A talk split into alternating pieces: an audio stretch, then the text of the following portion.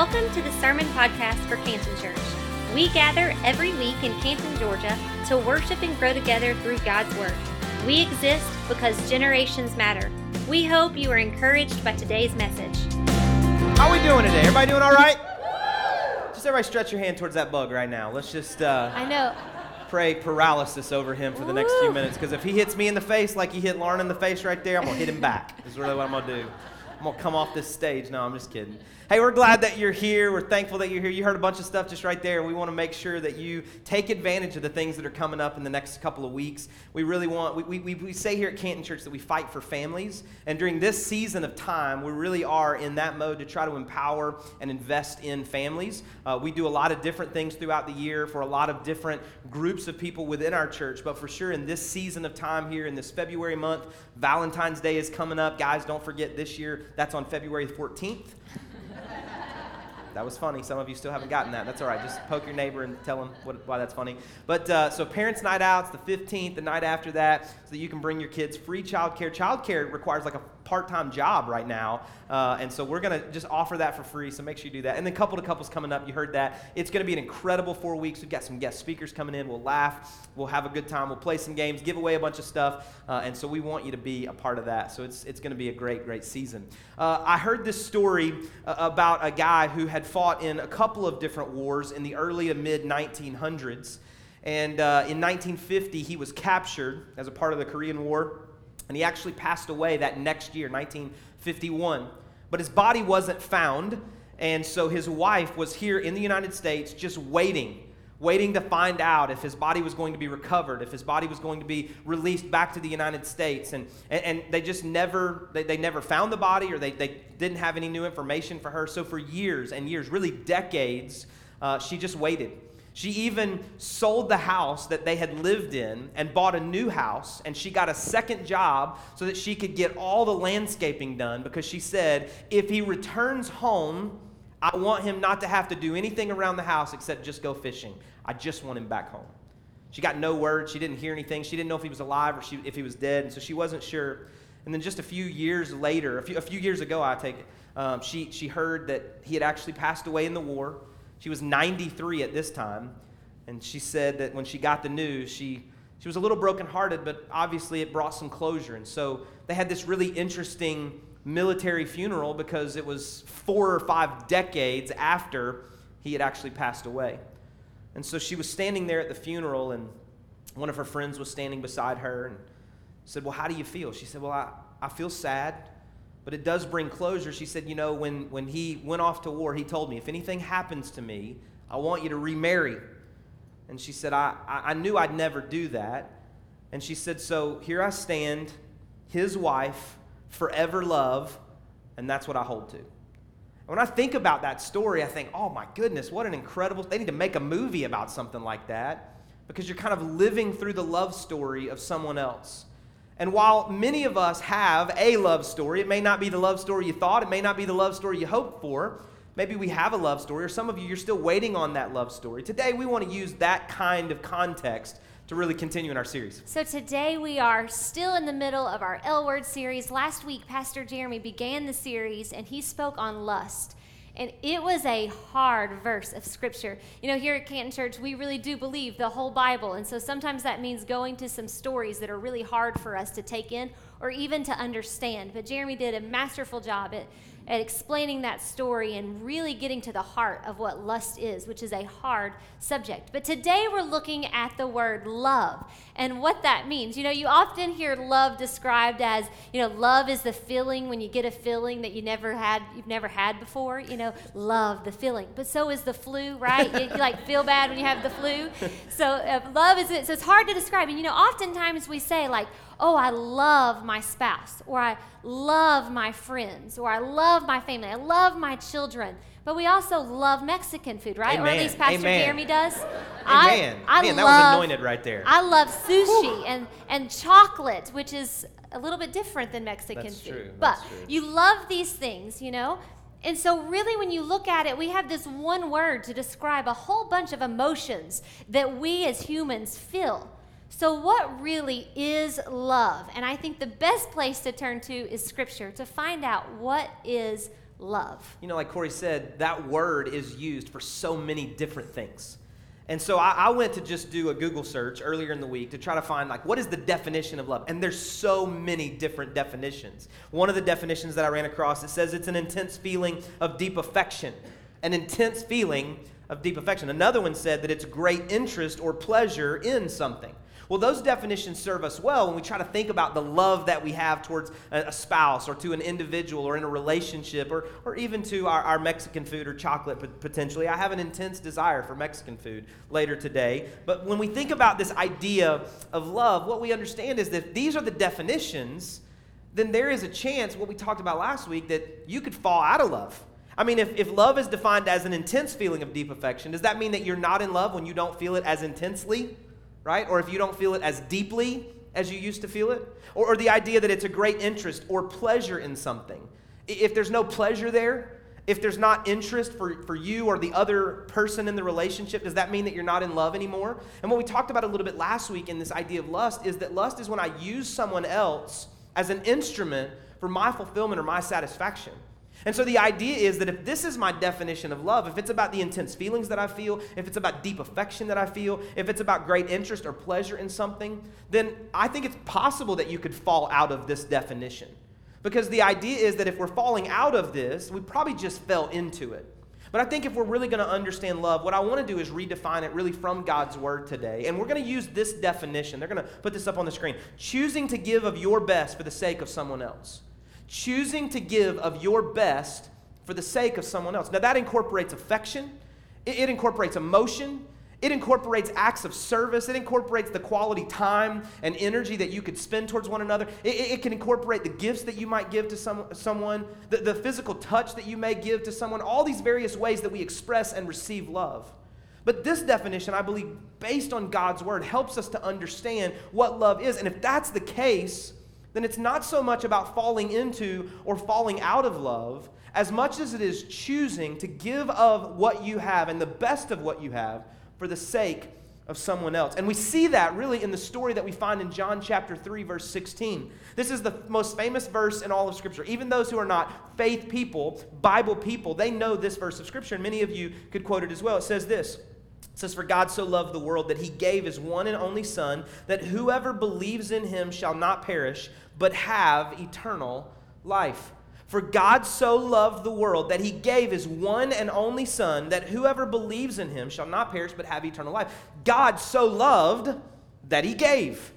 And not only did he give, he gave of his best. He gave of his prized possession. He gave of the one son that he had. And so God did not withhold his love from us. He didn't withhold anything from us. He gave of his very best because of his love for you and I. And so, if we use that verse and really this definition for the sake of our discussion today about love, then I think it's important for us to also recognize that later in the Gospels, what we see is that people will know that we are his disciples by the way that we love one another. It's the idea that the scripture tells us that the way that people recognize that we are Christ followers is when we demonstrate the kind of love that he's demonstrated towards us. And so, if that's the case, then it's almost like the way that you love is your membership card. Now, I know that not everybody in the room is a follower of Jesus Christ, and that's okay. This is not just a message to Christ followers today. So, for all of us in the room, here's what we need to recognize one of the ways that you identify yourself as a Christ follower is not how, how strongly you believe something. It's not how much you can argue something. It's not how many scriptures you can quote, how many groups you're a part of, how often you serve, or how much you give. What Scripture tells us is that people will identify you as a follower, as a disciple of Jesus Christ, in the way that you love other people. It's, it's like your membership card. If somebody says, Are you a Christ follower? and you had to pull it out of your wallet and go, Yeah, I am. I got the membership card. That membership card is your love towards other people. And so, if that's the case, then what we need to recognize is that our love and the way that we love is important in the way that we identify ourselves. And so, if people listen to how you talk to your kids, if they listen to how you talk to your spouse, if they listen to how you talk to your neighbors or your coworkers, would they assume that you are a Christ follower? How loving would they rate you on your job, in your home? How loving would they say that you are on your cul de sac? Are you the grumpy old man or the grumpy old woman that just yells at the neighbor kids all the time, right? How loving would some of you got laughs on that? I mean, evidently we got some grumpy people that go to Canton Church yelling at kids in the cul de sac. We need to change that. If we're Christ followers, then our membership card is the way that we love one another, which is so, so important. So let's go to one of the most famous love scriptures in all the Bible. If you are a Christ follower in the room, you probably know this, or if you've been around the church long, it's 1 Corinthians 13, 4 through 8. It'll be on the screen here, and it says, Love is patient, love is kind. It does not envy, it does not boast, it is not proud, it does not dishonor others, it is not self seeking. It does not easily is not easily angered. It keeps no records of wrong. Love does not delight in evil but rejoices with truth. It always protects, always trusts, always hopes, always perseveres. Love never fails. So, Jeremy and I thought today that we would give you six attributes of love the ways you can love, the way that you can give love, maybe even the way you receive love. And so the first one that we thought is love is patient and love is kind. It's the opening part of the scripture. And I love that in the Bible, God doesn't really, He doesn't mess up His words. And so it says, love is patient, and in the same sentence, love is kind. And when you think about your life, when I think about mine, the only time I'm really not, not kind is when I've lost my patience. Mm. If you're a parent in the room, maybe you try to be patient and you kind of let them do things, and then the minute your patience wears off, what also wears off? Your, your kindness, you lose it. Maybe yours is when you're in the car. You're driving in the car and somebody makes you mad and you're trying to be kind about it. And then all of a sudden your patience wears off. You've had enough and your meanness comes out, right? You lose it. The other day, Jeremy and I were in the car. He was actually driving. Be there careful, was a guy, there was a, a lady. Well, actually, what he said is well, I'll tell you what he said in a second. But he, there was a there was someone behind us, and honestly, the light had been red, we had been stopped, and the light. I mean, it had just turned green. I mean, there wasn't even time to like hit the gas to go yet, and the girl, the the person behind me started like honking, beeping their horn for us to go. So Jeremy got mad, and he said this. He said. It has to be a female. And sure enough, it was a lady. I was like, Are you kidding me? Guys beep now, their horn. context too. is king here.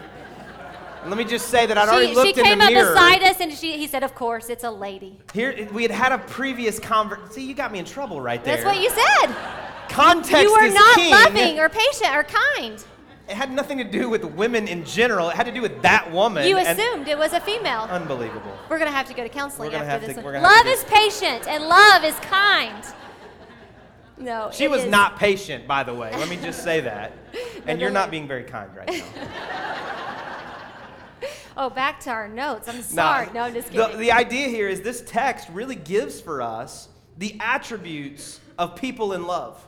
Yeah. These attributes of people in love. And so, if they are patient and kind, it really reflects the kind of love that God would That's give right. to us. The second thing that we see here is that they are content.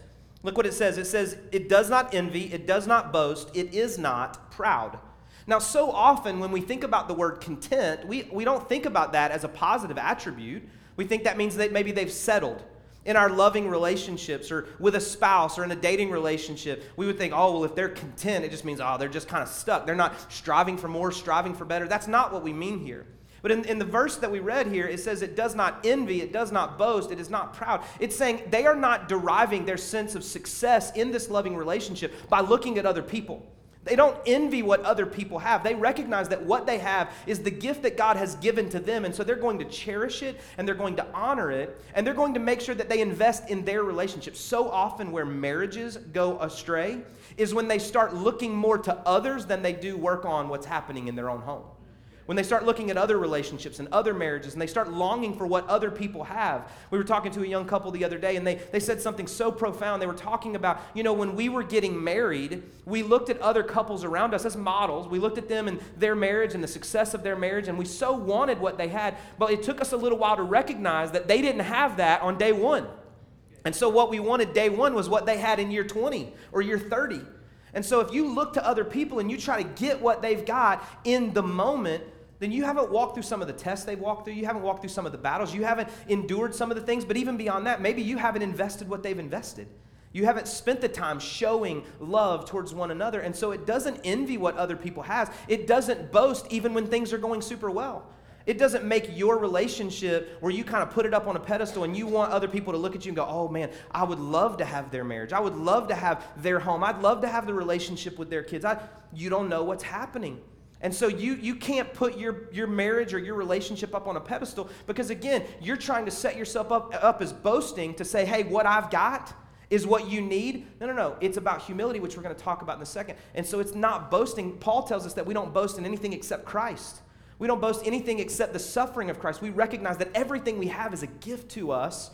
And so we take that with humility. We're, we do not take pride and set us up because pride comes before the fall. And so we're, we love what we have. We invest in what we have. We take everything that we have and we pour it into that relationship. But we don't derive our success by looking at others, nor do we lord it over others. The, second, the next thing, the third one that we see here, is they are humble.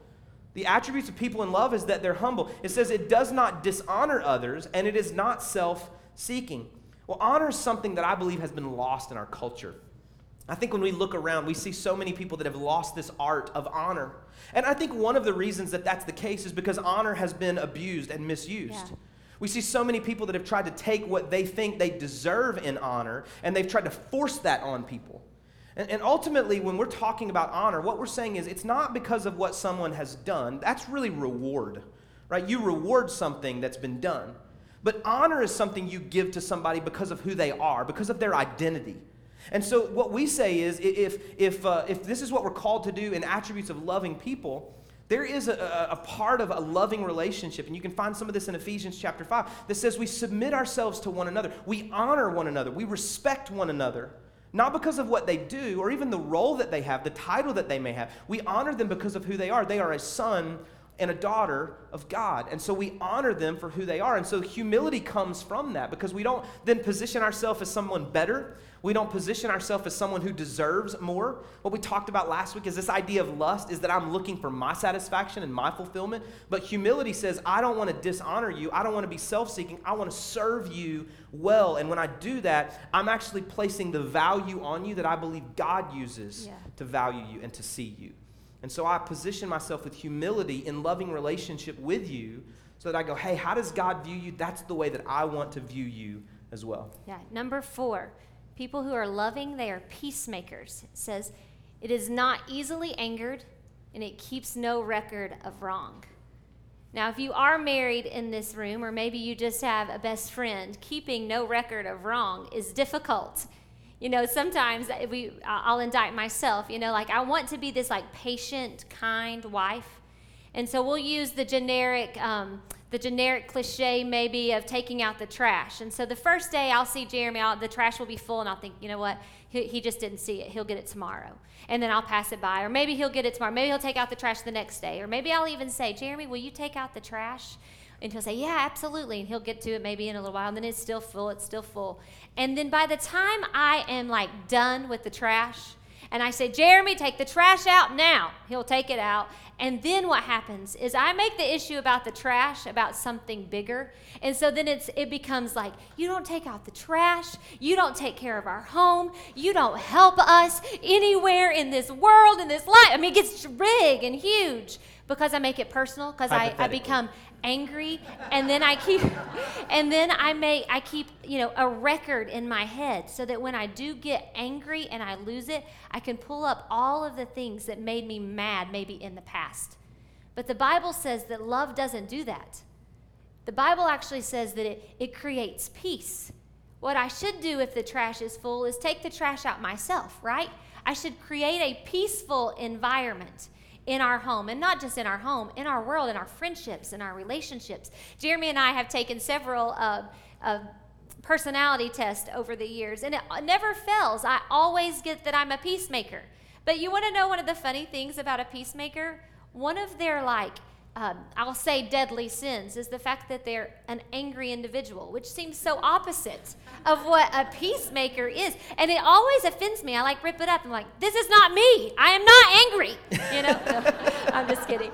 But what it is is that you kind of suppress all of this stuff, you know, like it's not a big deal. It's not a big deal. It's not a big deal until it explodes. Well, that's not actually the biblical definition of a peacemaker. A peacemaker is someone who steps into a situation and creates peace where it's lacking. A peacemaker is someone who exhibits love in moments where love is needed. It creates peace, it makes peace, it doesn't disrupt the peace. Yeah. Anybody ever play trash can Jenga? You just keep stacking stuff up so that whoever it falls on, that's the person that has to take it out. I'm really good at that game. I got to be honest. Hypothetically. Kind of. Hypothetically. Here's the next attribute of people in love they are grace filled and truthful. Grace filled and truthful. Look at what this says in the scripture. It says, Love does not delight in evil, but rejoices with the truth. Yeah. So often in our relationships, we keep that scoreboard in our head. Corey was talking about it a little bit ago. And, and we maybe we don't say anything, or maybe we kind of keep our, our thoughts to ourselves, or we keep the things that we're upset about or our anger to ourselves until we feel like now they're losing and they've done more things wrong than we've done wrong. We want to receive grace, but we don't often give grace. We, we want to make sure that they know our motives were to, were to help, or our motives were to be more caring, or our motive, but we don't give them the benefit of the doubt about their motives. We just grade them on their actions.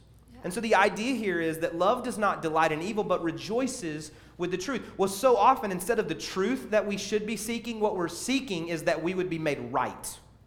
And so instead of looking for the truth, you know what? Maybe I'm wrong in this circumstance.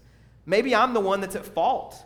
Maybe I'm the one that should have been a little more graceful. Maybe I'm the one that should have responded more caring. Maybe I'm the one that should have been more patient. Maybe I didn't hear what you said. Maybe I was distracted and I wasn't listening in such a way that I heard what you said, not just that I could repeat the words back, but I actually empathized with what motivated you to say those things to me. Maybe the truth of this circumstance is that I'm, I'm wrong here. But instead, I don't often seek the truth. What I'm seeking is to be right. But an attribute of someone who's loving is that they extend grace, they are filled with grace. They make sure that even if the other person is wrong, they treat them in such a way that they would want to be treated and receive that grace in kind. And so they're filled with grace, but also that they are seeking the truth, even if it means that they are found to be wrong. And so, in all of our relationships in our lives, not just in marriage, I would say give the kind of grace and seek the kind of truth that you hope other people are seeking and giving towards you. That it's not just that you would find yourself to be right and try to make them be wrong, but you give them grace, you extend grace to them in the same way that you would want it, but also that you seek the truth, even if it positions you as the one who has offended, even as the one who might be wrong. Here's the last one they aren't conditional. Yeah. They aren't conditional. Look what it said there. It always protects, it always trusts, it always hopes, it always perseveres. Love never fails. One of my favorite verses of Scripture, and we, we reference it here a good bit is found in Romans chapter 5, and it talks about the idea that God demonstrates his love to us in this that while we were still sinners, Christ died for us. And if you really unpack that verse of Scripture, what it tells us is that before we could earn God's love, he demonstrated his love to us while we were still sinners, while we were apart from relationship with Him, while we were still doing things that dishonored Him, while we were still doing the things that kept us astray and afar from the relationship that He sought with us, He still sent His one and only Son to die on our behalf. He still did what was necessary to cover for, to forgive, to atone for our sins. And so it wasn't based on a condition. He didn't say, I love you as long as you're good. I love you as long as you read your Bible. I love you as long as you give, as long as you go to church. All of those things are good, and all of them should come out of you desiring a stronger relationship with God, but they aren't the conditions by which you have to have a relationship with God. Does that make sense?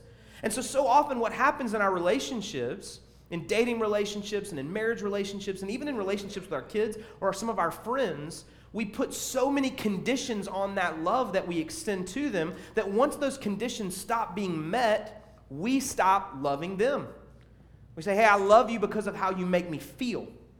I love you for the way that you spend time with me. what happens if they have to get a different job in this season and they can't spend as much time with you? Does that mean that because they don't they're not with you in proximity to you as much that you don't love them as much? It may mean that you have to invest other things into the relationship in this season. But it's not based on a condition. It's not based on the deep affection, the intense desire, the intense play. It's not based on all those things. It says, no, no, no. I, I'm not basing my love for you on a condition so that once that condition stops being met, then I get the get out of jail free card and I no longer have to love you. The English Standard Version of the last part of this translation here, we've been reading NIV. The English Standard Version says this love bears all things, it believes all things, it hopes all things, it endures all things. The word bears there means to put up with something annoying, right? Some of you in marriage, I got an amen over here. I'm not even going to look that direction because I don't, I don't want to get involved in their stuff. But listen, here's the deal bears all things. It says, I am willing to love you even when you do things that annoy me. You know what's so funny about it when we do premarital counseling and then we do another counseling session with that couple a year or two or five years later? The things that they just said they could kind of get around when, you know, when, yeah, I mean, he does that thing, but I mean, it's not that big a deal. It's what they're fighting about five years in. It's like, well, yeah, I mean, she kind of does that, but it's still so cute. It's not cute two years in, right? But love says we bear, we put up with something, even if it's annoying. Believes all things means thinks to be true. It means that I give the benefit of the doubt. Yeah. Even if I can't put all the pieces together in my mind, even if they tell me something and I'm like, I don't really know how that works. It's like, no, no, no. If I believe all things in this loving relationship with you, I'm not going to be skeptical. I'm not going to be critical. I'm actually going to believe you are who you say that you are. It hopes all things. That means looking towards a good tomorrow. So many of our marriages, especially, but many of our relationships have lost hope. It's not about what's even happening in our present. We just can't see our future together. And so the idea here, if we hope all things, it means that we are actually looking towards a good tomorrow. I would encourage you to spend some time just dreaming about what the tomorrows of your relationship could look like. Corey's so good at this. We'll be driving down the road. One of our favorite things to do is when we're in the car for any great length of time, we'll, we'll, we'll talk about the future. We'll talk about the dreams that we have and the things that we want to do and accomplish together. And when we first got married, I was scared to death to do that for two reasons. One, I felt like if I said them out loud, I was held accountable for them. It's like, well, I want to I want us to, you know, go travel the world. Well, then if we didn't travel the world, I felt like a helpless, hopeless failure of a husband, right? The second thing was I wasn't sure like how concrete these conversations were. Like if I say them, is she going to hold me to those things? I, I want to dream, but I wasn't sure how to dream together. And so you got to create some language in your relationship that says, hey, I, I don't really know how this is going to flesh itself out. I'm not really even sure what this might look like, but can I dream with you for a moment? Can, can we just talk about what could be, what we, we're trusting God for, what we're believing God for, and then hope for and believe for the future? It says that it endures all things. Endures means to continue on. It means that even when it's hard, you hold on, you endure through it. You trust that God has a plan and God has a future and God has a hope for your relationship. And so, if we're talking here about the attributes of people that are in love, I want us to think about all these things that we saw, and they come right out of 1 Corinthians 13. They come right out of God's word. And so, I want us to evaluate how patient and kind are we? I mean, how patient are we with someone that we say that we love? So often we are more patient with people that we don't even like than the people we say we love. How kind are we to people? How, how humble, how grace filled, how truthful are we? Right? How conditional is the love that we give towards other people? All, all these attributes that we're talking about here. I want you to evaluate the relationships in your life. And here's what I recognize. Even standing on this stage to say these things, I go, man, I am missing the mark in so many of these areas. Like, it's easy for her to have some stories to tell on me because I drop the ball way more than I make it right. And so the idea is this is not to make you feel bad when you walk out of here. This is not even really to give you homework so you leave going, oh man, I got so much work to do. It's to recognize that none of us are perfect. But there is the perfect example of love that we can look to. Yeah. And that perfect example is the love that God does give to us. He says, A new commandment I give to you love one another just as I have loved you. Well, here's the reality God loved you so much, He didn't withhold anything from you. He loves you so much that He gave the best of what He had for your sake. And so we look to that example, and wherever we feel like we're missing the mark, we go, okay, God, continue to do that work in me. It's easy for me to say I love someone, but let me show that love. Let me demonstrate that love in the way that you demonstrated love towards me. Let me give not just the leftovers of my life, but let me give the best of my life to those that I love in my life. So, God, let me be more patient. Let me be more kind. God, let me have humility there. Let me be content. Let me not be envious. Let me take my eyes off other people and put my eyes on what you've entrusted and given to me as a gift, as a blessing. And God, let me invest the best of who I am into that relationship. Because ultimately, on this earth, we are human, which means we are imperfect. And so we continue to strive to use what God has given to us to demonstrate his love to those around us in just a moment, not yet, but in just a moment, we're going to take communion. And when we do, we are saying, God, I, I receive the love that you give to me. And God, today as we take communion, this is not just about a, a little cracker and a little cup of juice. This is me saying, God, as you have loved me through the person, the body, the blood that was shed for me through Jesus Christ, God, let me take these elements and let me use them to receive your love so that I can give your love away. That's what we're going to do in just a moment. But before we do, I want to give us an opportunity just to respond. So I want you just to bow your head and close your eyes just for a moment. Nobody's looking around. Just a chance for you just to kind of search your heart, see what God may be doing and working in your life. If you would say to me today, Jeremy, I recognize as I listen to all this that you're talking about about love. Maybe you talked about marriage and you talked about kids and maybe you talked about relationships on our job or in other places. But no matter what that context is for me, I recognize that I have not received the love of God. I've not asked Him to be the forgiver of my sins and the Lord of my life, and I want to make sure that I do that today. I want to receive His love so that I can give love away in the way that it was intended. If that's you, would you just lift your hand today? Thank you so much. Thank you so much. Now, I want to pray for a special group of people. I'm going to ask you just to honor the people in this room just by keeping your head bowed and your eyes closed for just a second. If you would say to me today, with nobody looking around, Jeremy, as you pray this week, and as we pray in just a moment, I would ask you to pray for me and a single or multiple relationships in my life because I feel like we're losing the battle of love. Maybe we've just quit trying. Maybe we've made it conditional.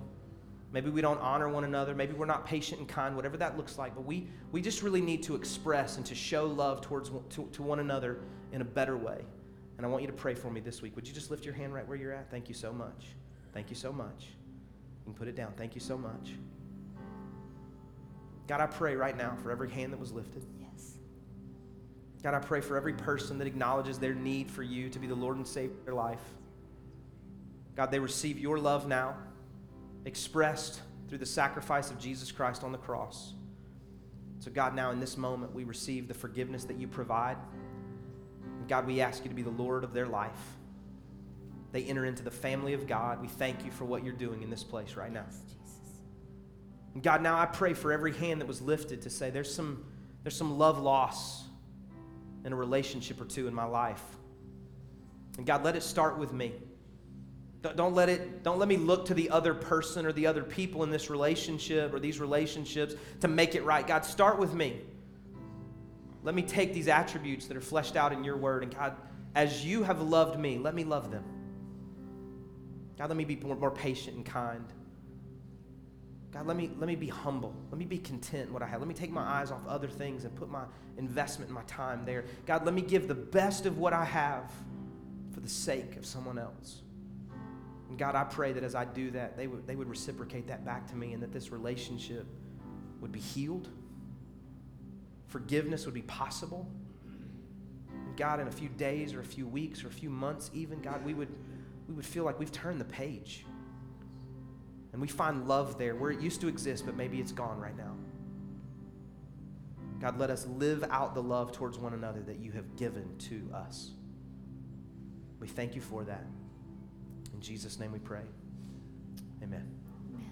I'm going to ask our host to prepare now to serve you. We're going to take communion in just a second. Here's what we're going to do today. If you feel comfortable doing this, in just a moment, I'm going to come back and lead us in communion.